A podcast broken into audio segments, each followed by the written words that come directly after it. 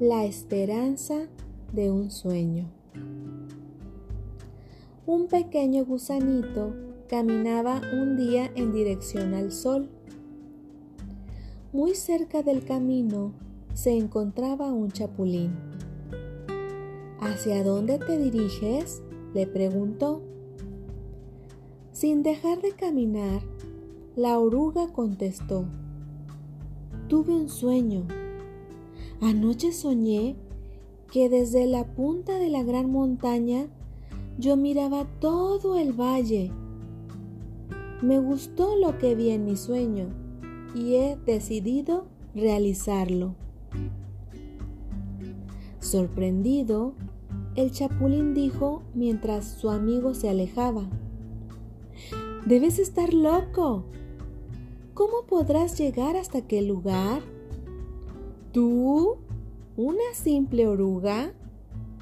Una piedra será una montaña, un pequeño charco un mar y cualquier tronco una barrera infranqueable. Pero el gusanito ya estaba lejos y no lo escuchó. Sus diminutos pies no dejaron de moverse. De pronto se oyó la voz de un escarabajo. ¿Hacia dónde te diriges con tanto empeño? Sudando ya el gozanito, le dijo jadeante. Tuve un sueño y deseo realizarlo. Subiré a esa montaña y desde ahí contemplaré todo nuestro mundo. El escarabajo no pudo soportar la risa. Soltó la carcajada y luego dijo, Ni yo, con patas tan grandes, intentaría una empresa tan ambiciosa.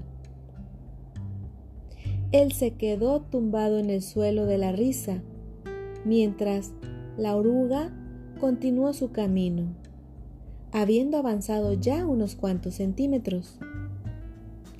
Del mismo modo, la araña, el topo, la rana y la flor aconsejaron a nuestro amigo a desistir. No lo lograrás jamás, le dijeron. Pero en su interior había un impulso que lo obligaba a seguir. Ya agotado, sin fuerzas y a punto de morir, decidió parar a descansar y construir con su último esfuerzo un lugar donde pernoctar. Estaré mejor, fue lo último que dijo y murió.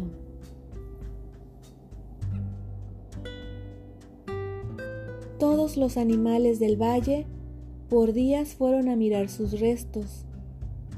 Ahí estaba el animal más loco del pueblo. Había construido como su tumba un monumento a la insensatez. Ahí estaba un duro refugio, digno de uno que murió por querer realizar un sueño irrealizable. Una mañana en la que el sol brillaba de una manera especial, todos los animales se congregaron en torno a aquello que se había convertido en una advertencia para los atrevidos. De pronto quedaron atónitos Aquella concha dura comenzó a quebrarse y con asombro vieron unos ojos y una antena que no podía ser la de la oruga que creían muerta. Poco a poco, como para darles tiempo de reponerse del impacto, fueron saliendo las hermosas alas arcoíris de aquel impresionante ser que tenían frente a ellos. Una mariposa. No hubo nada que decir. Todos sabían lo que haría. se iría volando hasta la gran montaña y realizaría un sueño, el sueño por el que había vivido, por el que había muerto y por el que había vuelto a vivir.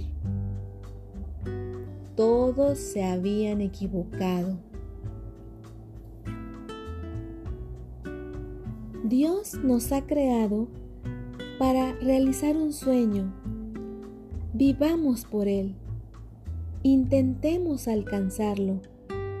Pongamos la vida en ello y si nos damos cuenta que no podemos, quizá necesitemos hacer un alto en el camino y experimentar un cambio radical en nuestras vidas.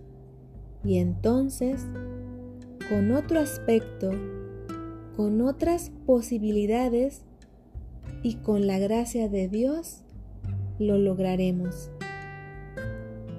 El éxito de la vida no se mide por lo que has logrado, sino por los obstáculos que has tenido que enfrentar en el camino.